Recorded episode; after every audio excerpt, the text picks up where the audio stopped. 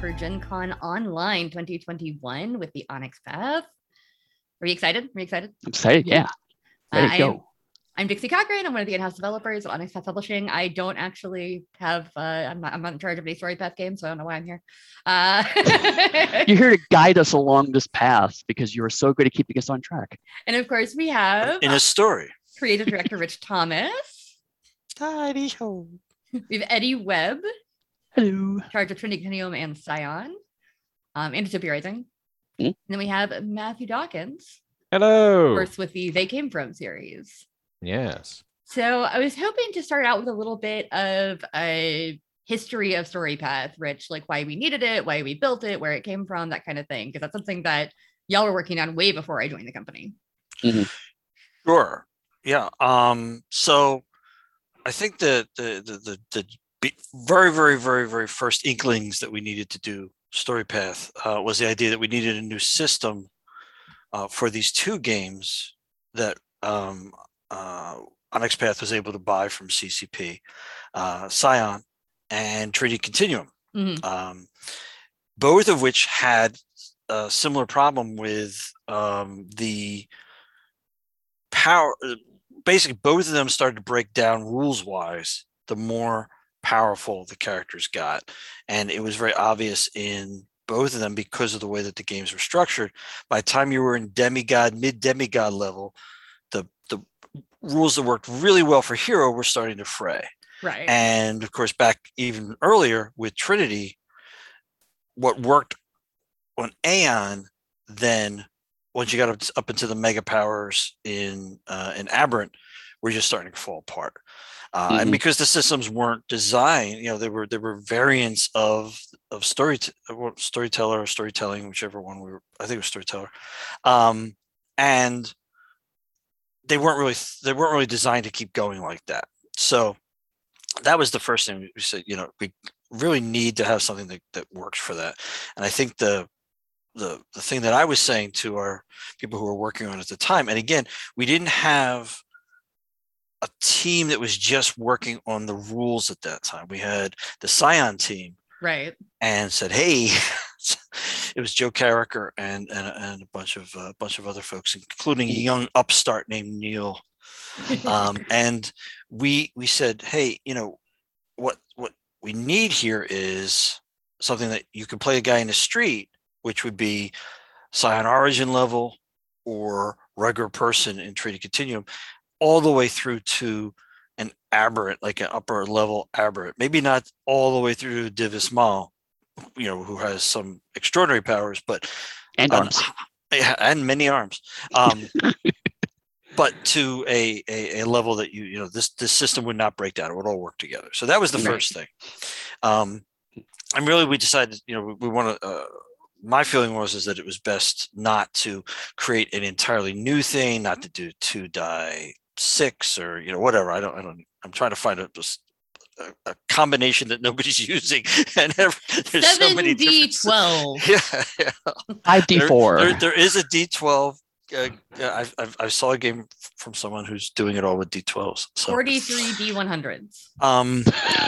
But also the concept of the dice pool, and I really like the dice pool concept. I think it's a very tactile way to play it. I find it super satisfying to roll a bunch of dice, like it's fun. And this die is good, and this die is good, and this die is good. Yeah. So, want to keep all that, and I also think that the dice pool systems have a flexibility that was shown way back in the day with Storyteller of enabling more story-oriented sort of things. Mm-hmm. They can be used in those things a lot more smoothly than trying to roll at a target number on a single die. So put that all together. Team starts working on it. We played around with a lot of iterations. So I mean, the team was continuing to work on it. If we had known that, like, we had a developer working for us who was actually a mathematician, that would have been really helpful. At least I didn't know that.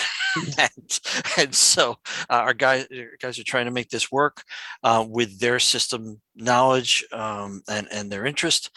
Of course, having played a lot of games, there's a lot of systems to go through, plus the newest state-of-the-art, things that people were doing that our designers were really impressed by, and they have to go through iterations where they could see how that could, maybe some of those things could be implemented into it. And we got to a point where it was very strong on expecting that the player would tell the storyteller or the does it say GM, because at this point there isn't even a name for it, yeah, while we're working on it. And there was so much reliance on a not a reactive but a proactive player, which it's fantastic to have proactive players. And a lot of the people who are at the level of these of game designers are far more proactive. But sometimes you're really tired when it comes to sit down at the table and you've had a tough week and you really just want to have resolutions so that you can say, I'm going to try to open this window, roll a die. I open the window. Great. Now I don't open the window. Okay. Now I got to do this. You don't want to necessarily go, well, you sort of open the window, but then it gets stuck. Well, I use my unstuck points to get, it just is too much. So I said, I want to make sure that this thing can scale or be simple enough at its core that person who's coming in just to play a game and just to blow off the awful week they've had, doesn't get more frustrated. That isn't expected to be, a master thespian, but we can add things to it that enable that level of play. And so, at that point, we had a little bit of a shifting. Joe Carriker had to go off and do some other projects, and Neil stepped into the helm of the good ship Scion. And I think we're still at the point, I don't think we're quite making and now this is the system to use for Trinity Continuum, which was also, it had run its race and it was starting to catch up with Scion. So the development process was getting to the point where they needed a system that they could start working with. So I think it was a Gen Con, wasn't it, Eddie? We got together with Neil and Dave Brookshaw, I think it was. Because we went to dinner. We went to dinner, and we were realizing that I was saying things, they were saying things. We were not communicating. It was as if we were cavemen trying to describe a woolly mammoth, and they were saying, well, it's tall and it's hairy and it can run. It's got four legs and it's got these two tails, one in the front, one in the back. And I'm saying it sounds like thunder coming down the mountain. It roars like the sound of 4,000 sheep. We were both describing. I've been in meetings like that even recently, where it's like after 5 minutes of frustration, it's like, no, we're saying the same thing. We're just saying it completely differently. I don't know why. that was exactly it. Stop agreeing with me. And the problem is, of course, now we're in nitty gritty land, and I am not a systems designer. I knew we had to make these changes because I had played them and because I had been observing how people played those games, their comments on the forums, so many comments on the forums about, in particular, why can't I just, why in Scion can't I throw anything? So, we had to make sure we had throwing rules in Scion 2nd edition, but they had to make sense. And so, it all kind of is all part of the same puzzle. And finally, we got to the point where the way to make it work was I would tell Eddie what I was thinking about, I was concerned about. Eddie would then translate it into designer speak to our other two guys. They go, oh yeah, well, if you do this and this, and I'm just going like, and I'm hearing, and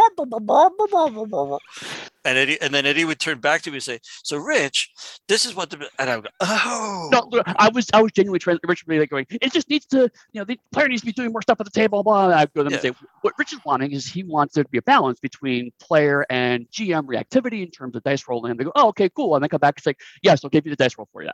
Honestly, like, even though it sounds StoryPath, it sounds a lot like what happened with Exalted Essence, with like me going to Monica and Neil and being like, this is too complicated. I don't understand how to explain to you why it's too complicated, but it is. Can you make words it not work, but this game not work too? Yeah, yeah. Words bad. Game good, could be better, maybe. Right.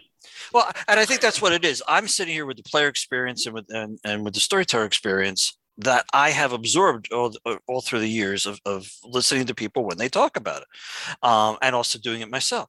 And they're you know, neck deep in, but if we put this over here, then that will imbalance this, and so right. we just weren't, you know.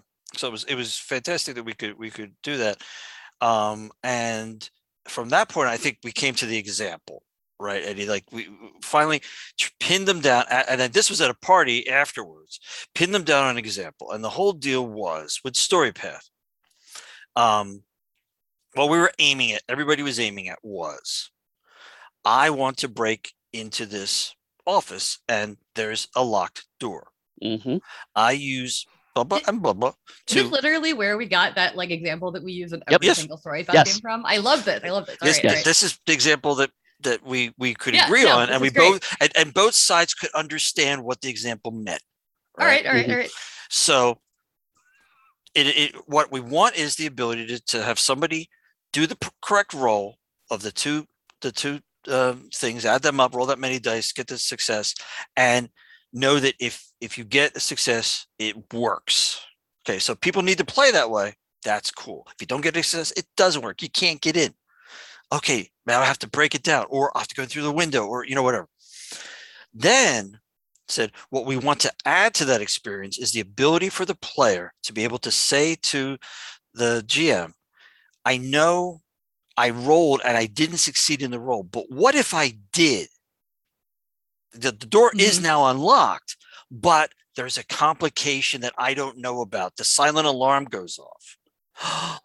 Okay, that provides... Oh, yeah, the GM can now run with the story of, now, you know, how long is it going to take before the guards start coming in on these guys? So build some suspense. Maybe they hear something down the hallway. So now they're like, what? Oh, wait a minute. Are we detected? Something's going on.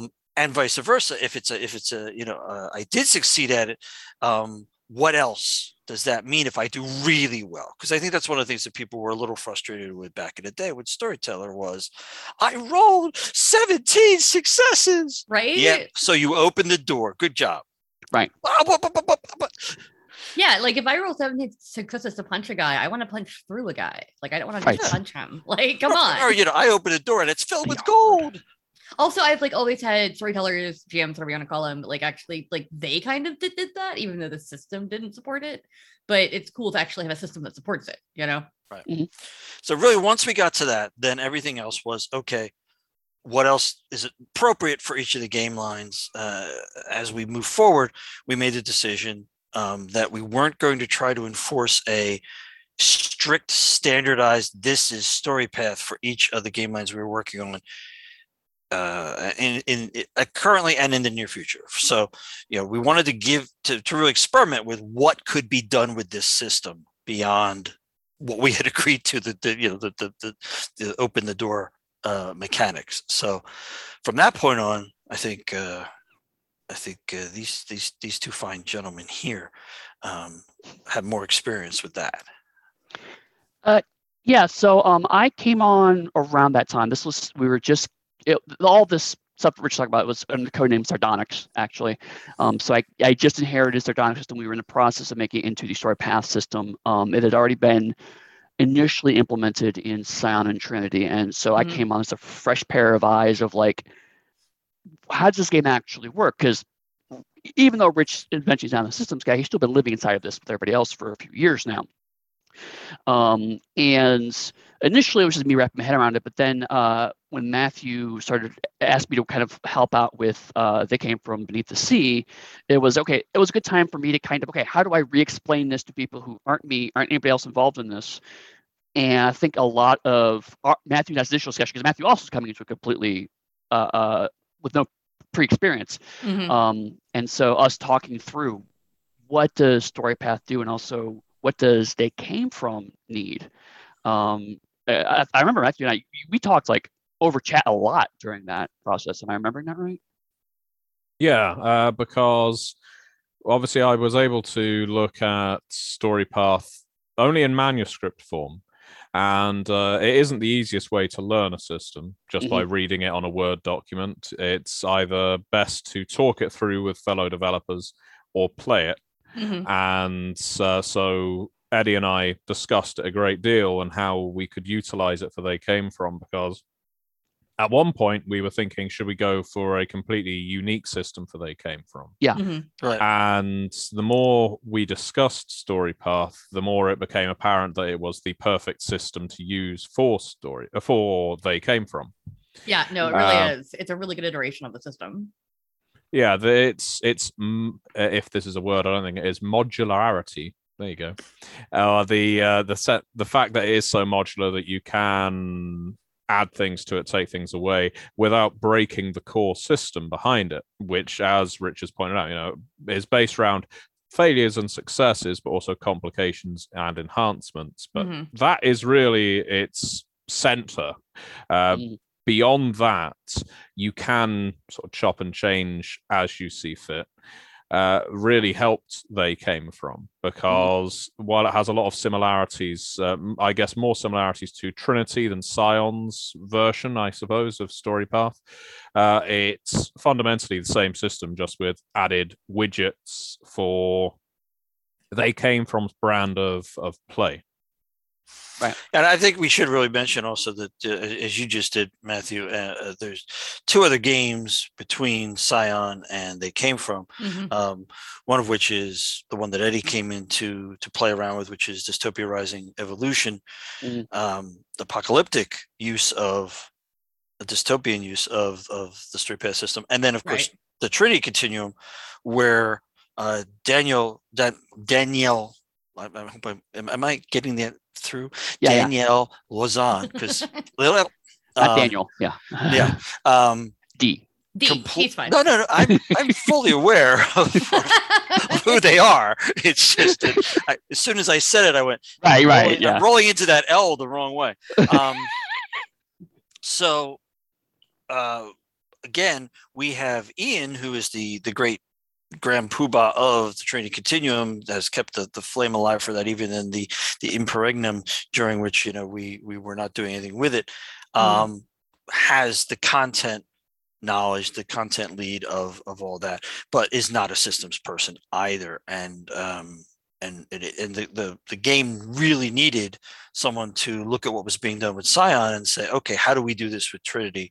And Danielle really took the system, hit it with sticks, and figured out exactly how it works and doesn't work, and how it could work, and what else you could do with it, and how you could simplify this and enhance that. And it was just, she wrote a lot of successes. Yeah.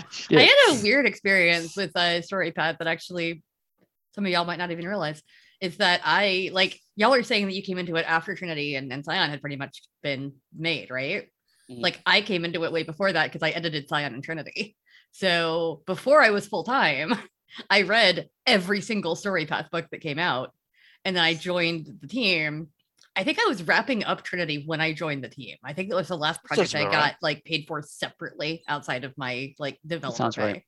And then so I was able to know enough from reading those four books to be like, oh, I see what you're doing here. But also, I don't digest systems that well. So I also didn't know that much. And it's kind of this weird halfway point where I get Scion. It was the first StoryPath game I read.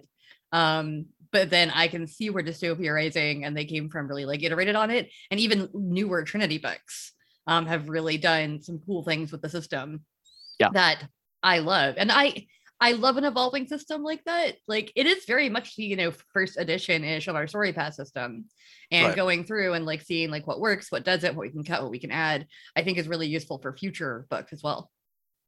I mean, lots and lots of people play tested it. It wasn't, we just didn't throw it out there, but by the time we went with, you know, we need to get this into Scion. We need to get these books delivered as promised. We need this into Trinity.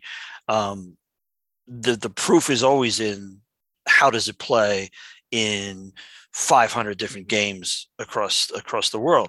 Right. And that's when you get real wild and interesting versions of it, or rules interpretations, something that makes total sense to the entire team and anyone that they're working with, because they've probably explained in a brief, here's how to play this, will be played an entirely different way by somebody who has read the rule a different way, different slant, or from past experiences. We have a bunch of people who had trouble with the StoryPath system to begin with because they were coming from the Storyteller system. It's a dice pool system, but it's not the same. There are variations to it that are uniquely StoryPath, and yet they were attempting to do it as if they, you know, they're playing their werewolf game or whatever. So I do want to say, as we're chatting, if anybody has any questions, please feel free to put them in the chat. To preface with the word question, this is a StoryPath Q&A.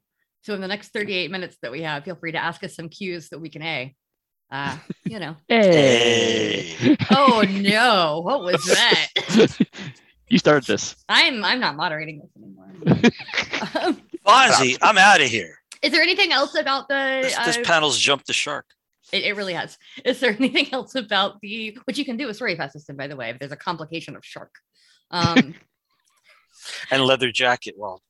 Is there anything else about the kind of like early iterations that y'all want to talk about before we get into the more modern ones, I guess? I think it was a pretty rapid movement forward at that point. I mean, the individual tweaks that Eddie did for Dystopia Rising and that Matthew did for They Came From, you know, could maybe be interesting to hear about. Yeah. I know. So I was kind of a weird boat because I wrote the system design chapter for They Came From first before I rolled into Dystopia Rising. Mm-hmm. But Dystopia Rising was designed first because there was some iteration back and forth. Long story short, just production schedule. That's how it came out. Right. So I remember very clearly Matthew and I chatting about StoryPath, and that's when we kind of stumbled on the idea of spending successes, turning successes into a currency you could spend. Because I think we were both struggling with, okay, you beat difficulty, but then you have stunts, and how does that kind of all tie together? And then when I think it was me kind of stumbled on the whole, you generate pool successes and you start spending them as you want to.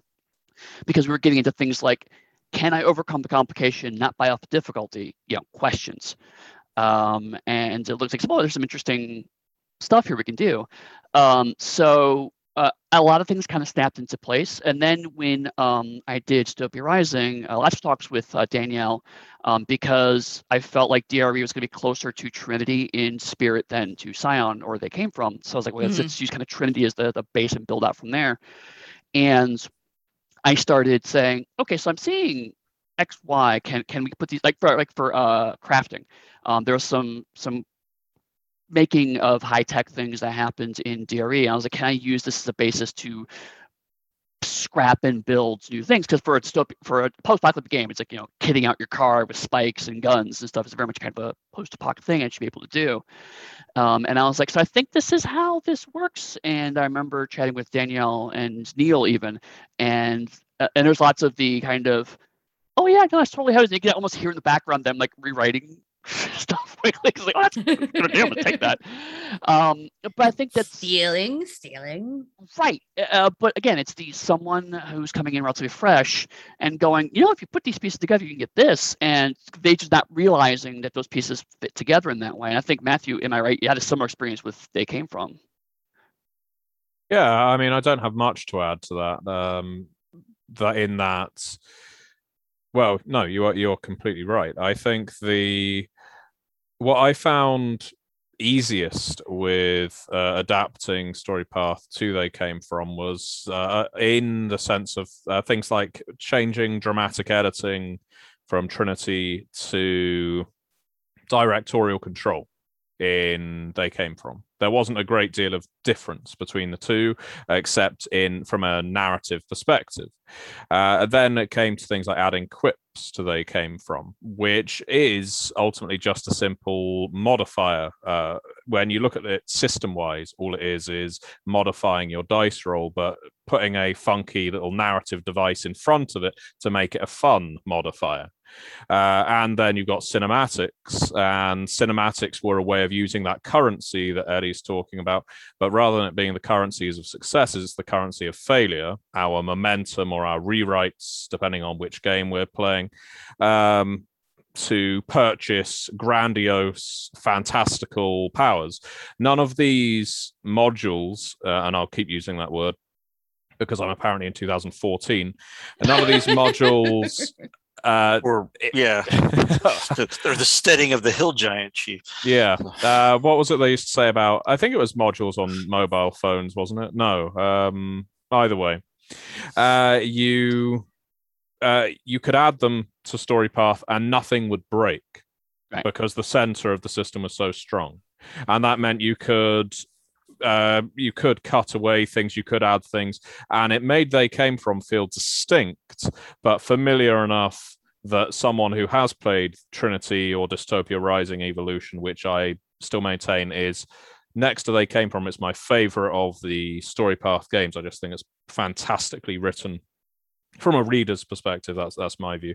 And I think that each game presents StoryPath is really interesting and gives flavor via system, and that's not an easy thing to do. It's something I know we've said a lot, that our off-time colleague Rose Bailey is a very strong advocate of, and a real powerhouse behind turning system into a narrative tool, making the system feel like a part of the game and not just a system on top of the game that you have to use to make things happen.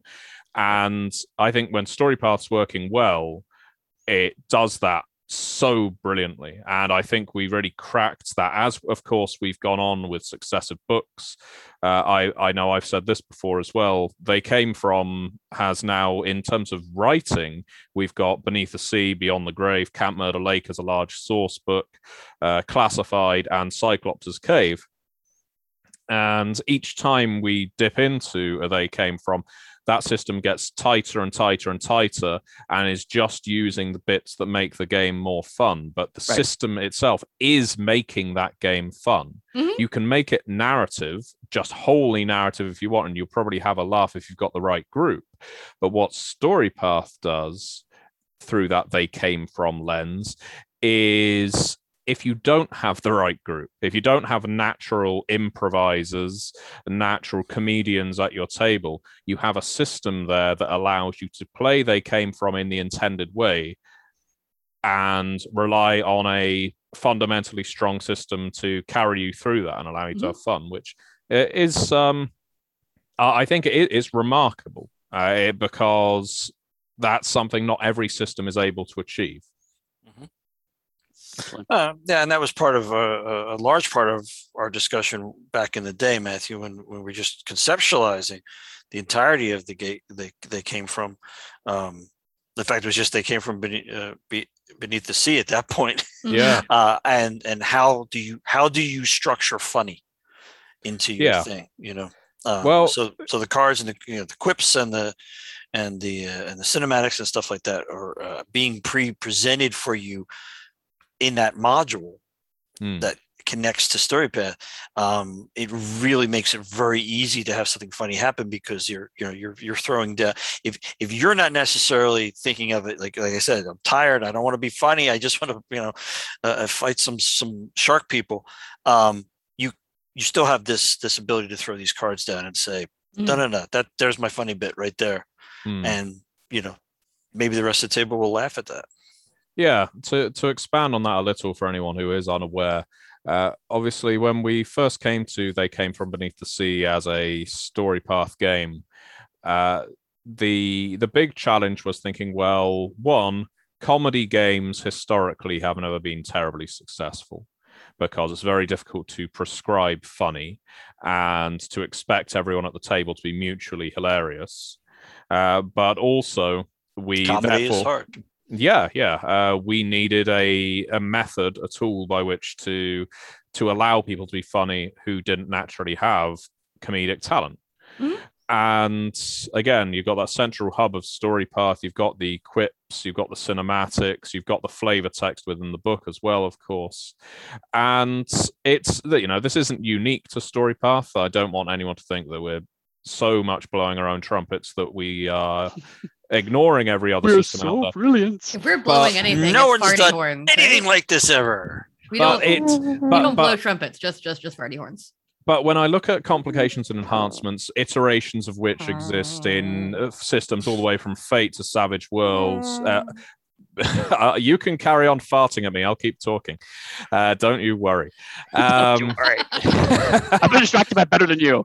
But then you've got what I call gimmick systems. And that's not necessarily a bad thing, where they are systems used to evoke a certain tone. And we have these in each of our StoryPath games to different extents that they allow a certain kind of play. Even at its most basic, stunts can be that in Scion, all the way through to They Came From, which has its quips and cinematics, which add on. And if you want to look at games outside of the StoryPath realm, again, as I say, this isn't unique. This is why in Vampire you have humanity or blood or hunger. That's the thing that makes the game horrific. Everything else is your core system. Then you have the thing that makes it Vampire. In Call of Cthulhu, for better or worse, you have sanity. And that is what makes people feel like they're playing Call of Cthulhu and not just a game using the basic role-playing system. And so in our StoryPath games, we have these little flavor gimmicks that work completely with the system, that have gone through numerous iterations at this point to get more and more functional.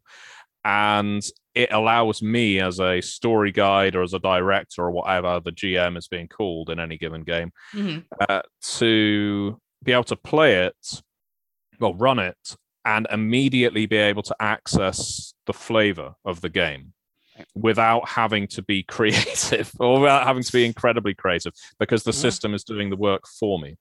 And that's, you know, again, that is a very good thing for any game where the system is doing the work for you rather than you are having to bend over backwards to utilize a system you don't understand. Yeah, exactly. Which is part of why StoryPath is so great. Yeah. We have had a few questions. So let me try to get a few of these. A couple of them. We get letters every Ian has day. Answered in the text, but I still want to do them here because some people are reading the chat. Yeah. So Lord Zeddy has asked if any VTT support was planned. We do have a few on Astral, but they were wondering if we were going to expand to the Foundry or anything else, or where else we're going to put VTT products. Yes. All right. Just all of that. Yeah, no, we are definitely, we've been talking a lot, especially in post-2020 world, about expanding our VTT offerings. Yeah, I mean, it's certainly something we learned during sequestering and everybody, you know, staying home and playing online, is how, you know, this is what we believed coming into it, but it was really proven during that time period that more and more people are enjoying gaming online, and they need the proper tools to do that with. We are working with different people to do various game lines on Astro. Of course, people are seeing the results of that already. Roll20, Foundry, and Fantasy Grounds. So with all that going on, I couldn't tell you which one is going to come first, so I'm not going to tell you what game lines or things like that. But obviously, the ones that we own, we're not working on things that other people have ownership over, because it's not ours to do. Yeah. Inclusive Gaming asked if we could explain the way paths work as a concept in each game. Do you want to do that, Eddie, or shall I? Honestly, they kind of work the same way. They Came From is different, so I'll let Matthew handle that one because that's a little different. But in general, right now, paths, you have three of them for each of the core games, one of which is some form of where you came from path, one form of what you're doing now path, and one form of who you are path, or who you're part of. So Trinity, because I happen to have it on hand right here, it's your origin, your role, and your society path. So I have my special invisible version. Right, yes. Dixie's very, so very cool when it does that. I love that. And these are helpful to figure out what skills you start with, give you access to contacts and the like. And right now, as written, they're really kind of a startup thing. So if you're, say you're an ex-cop and now you're a detective and you're part of this group, those kind of set up all of your pieces on your board for making your character, and then you can grow beyond those paths as you want. Mm-hmm. It's something that I think we intended to be a little more central to the game, and it just kind of hasn't panned out that way. But they're really useful in the same way that things like nature and demeanor are really useful in the old World Darkness games, where it's something that you can kind of go back to and say, what will my character do in the situation? Oh, well, I'm an ex-cop, so I'll keep that in mind, or I'm part of this group. They're really good levers and switches for keeping the player on track, engaged. Again, like, hey, I'm an ex-cop. Do I have a beat cop buddy I can reach out to? So they're good for that kind of ad hoc figuring out what your character would do and how you can affect the world. But they don't have quite the mechanical rigor that's like, say, I think They Came From has in terms of how it applies its paths. They also do inform your skills, which I think is really important. And also something that I always try to explain to people when we're making characters for any of these systems is that, like, you can make your own path. You don't have to stick to the ones in the book. I have made origin paths that were not in the books before for characters. I have made role paths. I recently did a game that hasn't aired yet, but where I play like a Twitch streamer, essentially, like a really influential one. And so I made that path for her and just picked some skills that made sense. Like, okay, like she has this, so she probably has some kind of like performance and, computers and this, that, and the other. And it was it's really easy to make your own, which I think is cool because it makes it a lot less restrictive than clans or whatever in like other games. Right. And then Matthew, of course, sorry, Rich. Yes, go ahead. I was just going to say, Eddie with all of the different Trinity Continuum game lines. Mm-hmm. So we have, we have Aeon, we have the Core, we have Assassins coming, we have Aether coming, we have Anima coming, we've got Aberrant, we've got Adventure. Do they all function the same? The paths function the same way through all of those? Effectively, yes. There are some minor tweaks. Some games have like edges based on certain paths. So, for example, Anima. If you're part of a cybernetic corporation, you can get access to edges that give you easier access to cybernetics. So there are certain things that we can key off of as need be, similar to like Aberrant. If you part of a certain allegiance in Aberrant, you're going to get access to different edges and sides of things that you wouldn't normally get access to. But I mean, it's done in a very light way. Again, it's not as hard coded as like, say, your skills or your attributes. It's not to say it's a different kind of mechanic. It's what I call softer mechanic. It's still a mechanic. It's still affecting your gameplay. It's still there. It's still present, but it's not as moment to moment impactful as something like, say, a skill or an attribute. Mm-hmm.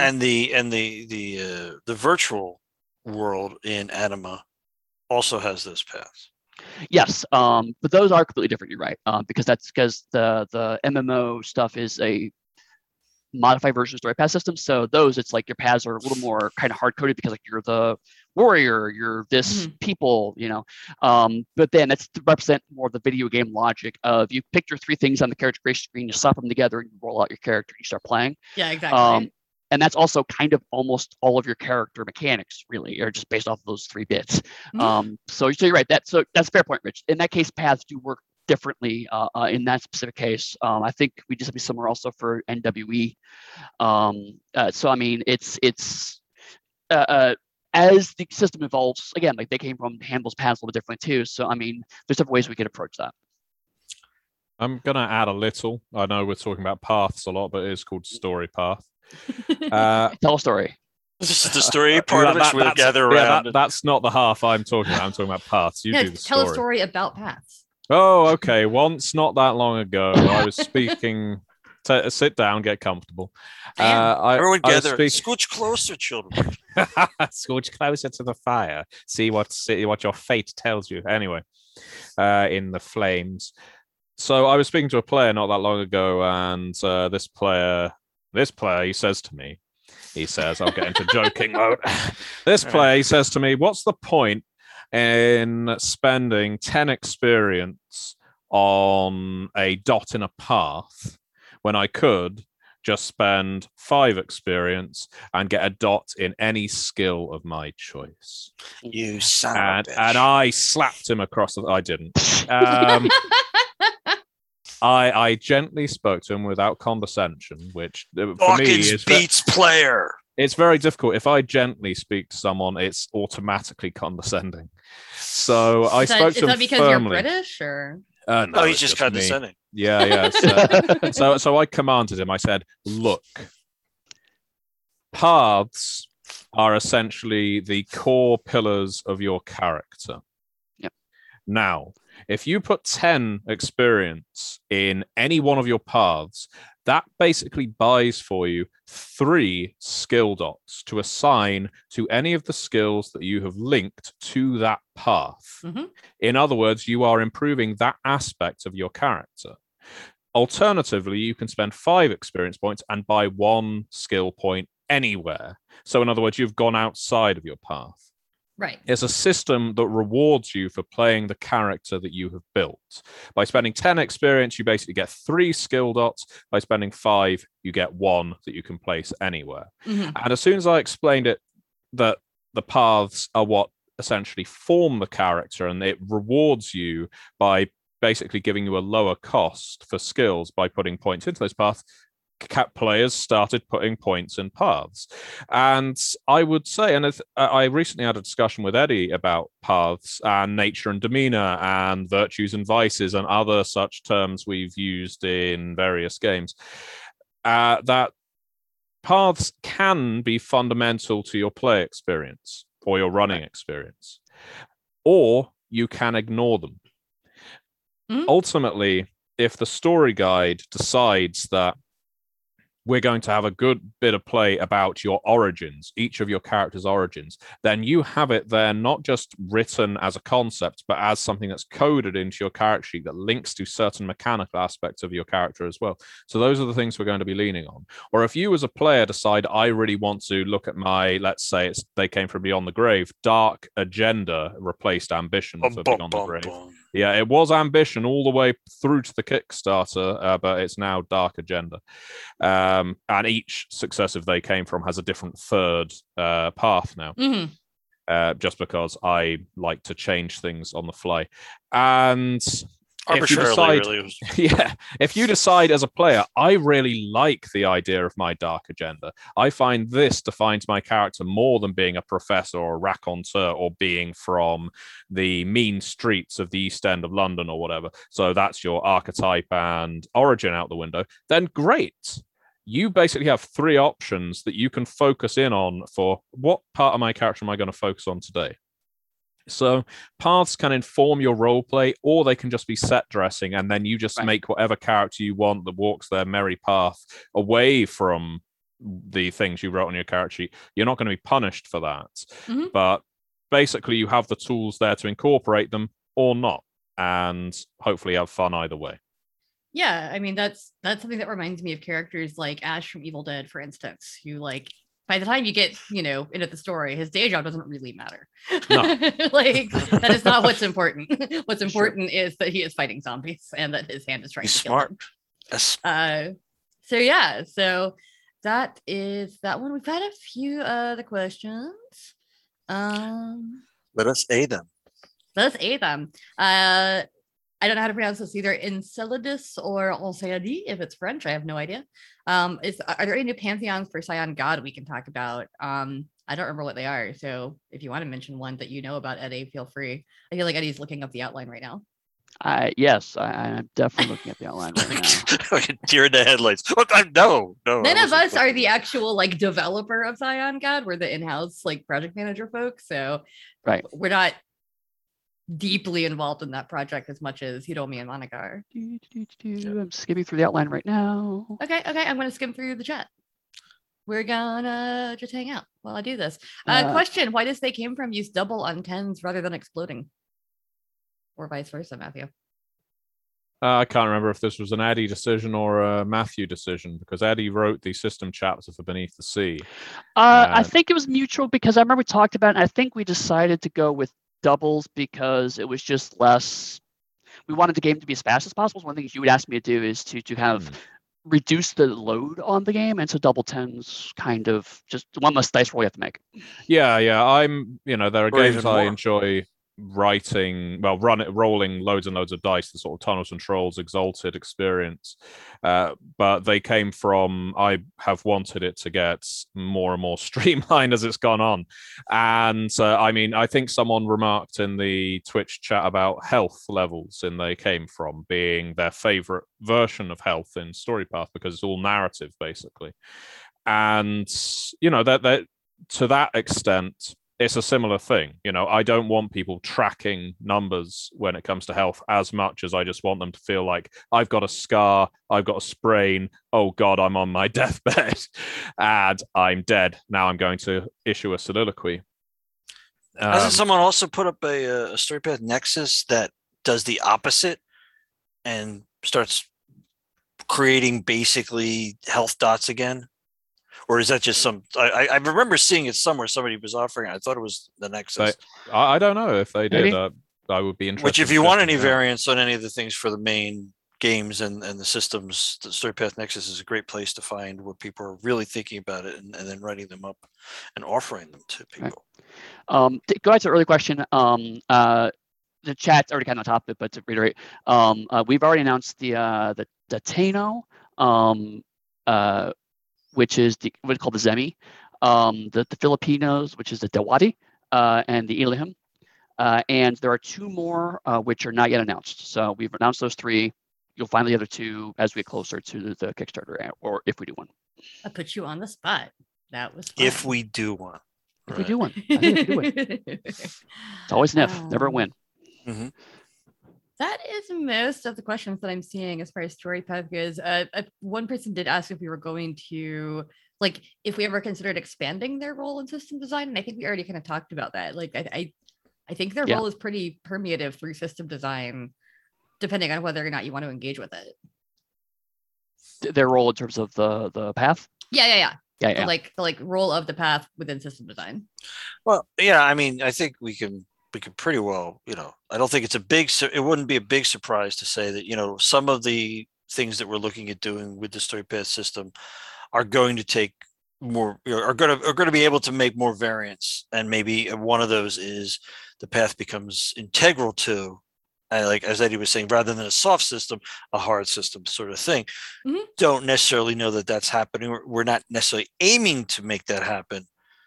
It's the nature of whatever the new game line would be using StoryPath, until the point where we say, okay, we've collected all this stuff. We know what it is. I think similar to what Matthew's been able to do with all the various games coming out so quickly for They Came From, is to take a look at what worked last time, what works now. Let me try this one on this one. Let's window it down. At some point, we're going to come back on and look at, what is the current version of StoryPath and see how, what games that could be connected to. Maybe the paths being stronger would be part of that. Maybe there wouldn't be any paths at all. Who knows? Mm-hmm. Yeah. We're having fun with it. We're always looking at new iterations. There is another question. I saw one StoryPath issue that one of the people running Kung Fu Fenris has mentioned to do is, there's lots of ways to spend successes, and they've experienced this kind of stumbling slow of the game. Have we talked about streamlining that? Right. Yes and no. I think on the one hand, there really are only three ways to spend successes. You buy off difficulty, you buy off complications, or you purchase stunts. Those are really the three ways you do it. Now, certain games contextualize those differently. Like, for example, Matthew talked about there are ways to spend momentum to do different things. And that's, or in They Came From's case, rewrites, I should say. And sometimes we do offer explicit stunts in terms of you could do these specific things. So really it comes down to if you plot difficulty and you plot out the complication, what can I do with the rest of successes? And that is a point that we have been talking a little bit about. Some of it is offering more explicit stunts at the appropriate sections, like here's your power and here's the different stunts you can do with it. And I think Anima goes into that a little bit with some of the MMO stuff specifically. Some of it also is you can just use them to, there are certain codified stunts that every game has. You can buy stunts that complicate things for other people, and basically put complications to other people, or to give yourself or somebody else enhancement, which is another way to kind of, those are evergreen, always available opportunities that are not codified as stunts specifically, but they're in the stunt section. Right. You can do a complicating stunt, enhancing stunts, or difficult stunts. But again, those are just stunts. So it's also okay to just say, you know what, you've rolled so many successes, and then just narrate. I've done this a couple times with my own Trinity games, where it's like, I got 15 successes because I have so much enhancement and too many dice and a whole bunch of tens. Like, cool, you know what? They explode. So I'm not even going to figure out the math on that. You just use something really amazing and you move on. Right. So you can just use them as a kind of a unit of super success. But we have been looking into ways to not necessarily simplify that, but to clarify the actual options available to you. Because certainly some people, and initially our first games struggle with this too, like complications is not difficulty, but some of our earlier products, when we were a little muddy on that front, we weren't clear on that. And so there's lots of things like you can add complications that really just increase difficulty. And so admittedly, some of our first books were clear on that front. So as we put more and more books out, we're continuing to clarify that. I feel like DRE did a really good job of clarifying. I've had lots of people read Dystopia Rising Evolution, go back and say, oh, now I understand better what Trinity and Scion was kind of trying to get to. It's almost like every time we do a new iteration of it, it gets a little better. Yeah. Right. But to your point, Kung Fu Fenris, you mentioned shopping list hesitation. I think that's a valid concern. It's the, okay, here's so many things I could do. I'm not sure what to pick. Right. But one thing that can help also is as story guide, you know the things that are going on. You can say, hey, well, maybe you can spend 2 points for this. Or you can also proactively spend for players that are hesitant. I've done that, again, in some of my games where I'm like, you spent 3 points to block difficulties. Do you want to spend a point about the complication? Cool, you have 2 left. You could use it to deactivate the alarm. Or you can use it to find a different file. Or I could just throw you some clues. Offering them a few options can help them to maybe reduce their hesitation as well. So that's another way to kind of at the table streamline that. One method I use is I have kind of broken StoryPath down into tiers of complexity. And so when I run a one shot or a first campaign of a StoryPath game, I will tend to do it so that the aforementioned successes buying off things only buy off difficulty and complications. I don't use stunts at all. I kind of put them at mid tier. And then when I come back for a second session, I will start using stunts, or I'll start introducing them. And if it's They Came From, we will then start using tropes and trademarks after that. And the first things I'll introduce on the They Came From game next to the normal successes, complications, are the cinematics and quips. I think every one of the StoryPath games has, again, a fundamental core to it. But beyond that, you can strip things out, and again, it doesn't break the system. Correct. Different groups are going to be more comfortable with learning an array of new widgets sooner than others. So layering these things in isn't a bad way to go. Certainly, I find it successful. So, for instance, we're running games for Gen Con this year. And I'll be doing They Came From Beyond the Grave tomorrow. And I probably, knowing that it's a new player group... At what time, Matthew? That will be at 4 p.m. EDT, I guess. You're still EDT? We're still daytime. And also, just so anybody knows, we talked about the two games we're running for Gen Con online. They're not going to be on our Twitch channel. These are going to be streamed in our Discord under the Gen Con online handle. You're welcome to watch like Eddie's Anima game in about an hour today. But like, you need to be quiet and mute your mic because you're not playing, and talk about it in a watch party unless you're playing. Mm-hmm. Or I will mute you and kick you out. Or she will. And yeah, I haven't been in touch with all of my players. I haven't heard from all of them, so I don't know if it will be on camera or not, but we will be doing, otherwise it'll be voice only on the Onyx Path Discord. But what I was going to say is that not knowing the level at which these players are coming into They Came From Beyond the Grave, I probably won't be including things that typically you would refer to the book for. Mm-hmm. You know, cinematics and quips, they're very easy for me to, I can take screenshots from the PDF and post them on the Discord to say, these are your cards. These are the ones that you can reference. Look how that guy screwed up those cards. Yeah. that layout artist, what a schmuck. And, Rich, hi. But yeah. I will probably dial it back a little, but if I've got a regular gaming group that's playing Beyond the Grave, and I've currently got a regular gaming group playing Classified, we're using all of the tools available from Classified because they're very comfortable with the system at this point. I think presentation is a huge part. I mean, it just going, like, speaking about, I was doing the layout, but I'm working off of the original format for Beneath the Sea to do Beyond the Grave's layout. Mm-hmm. And even in that, I'm seeing how Matthew is simplifying things and making sections make more sense in the rule book. And I think that's one of the things, like, I think obviously Scion Orange and Scion Hero being the two that were the very first ones out there probably are the ones that are the hardest for people to get into, unfortunately, as we figured out better ways or more clear ways to communicate how the system worked. And so... Yeah. You know, perhaps coming back into that with an essence, exalted essence mindset may be something that we do even before we come up with a new system or a version of the system that you know, we start using in other games. Yeah, because there's a lot of stuff that hasn't changed. It's just we've changed how we present it, which makes it clearer. And people are like, oh, I get this now. And it's like, it works that way in Scion Origin too. And they're like, does it? And it's like, yeah, we just didn't write it as well as we could have. We're sorry. Right. That said, I think we're about to wrap up here. Do you want to mention the we're going to be having a Kickstarter starting next week? Yeah. So upcoming this coming week, not if you're listening to this later, because that's not true. No. We're going to have our Werewolf the Apocalypse Apocalyptic Record. It's our 20th anniversary edition. It's kind of similar to like a Beckett's Jihad Diary, but it's for Werewolf 20. Very, very excited about that. Very, very excited.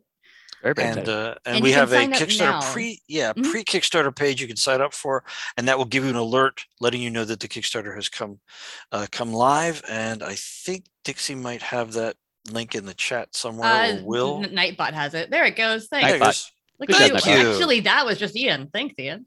Yeah, thank you. Good job, because I don't have the link. And Ian also, we've also got some upcoming Trinity games we haven't like gotten to preview too much yet between Anima and Aether. If you are interested in Anima, I do recommend watching Eddie's Gen Con game. But like I said, quietly. Yes. Stay quiet.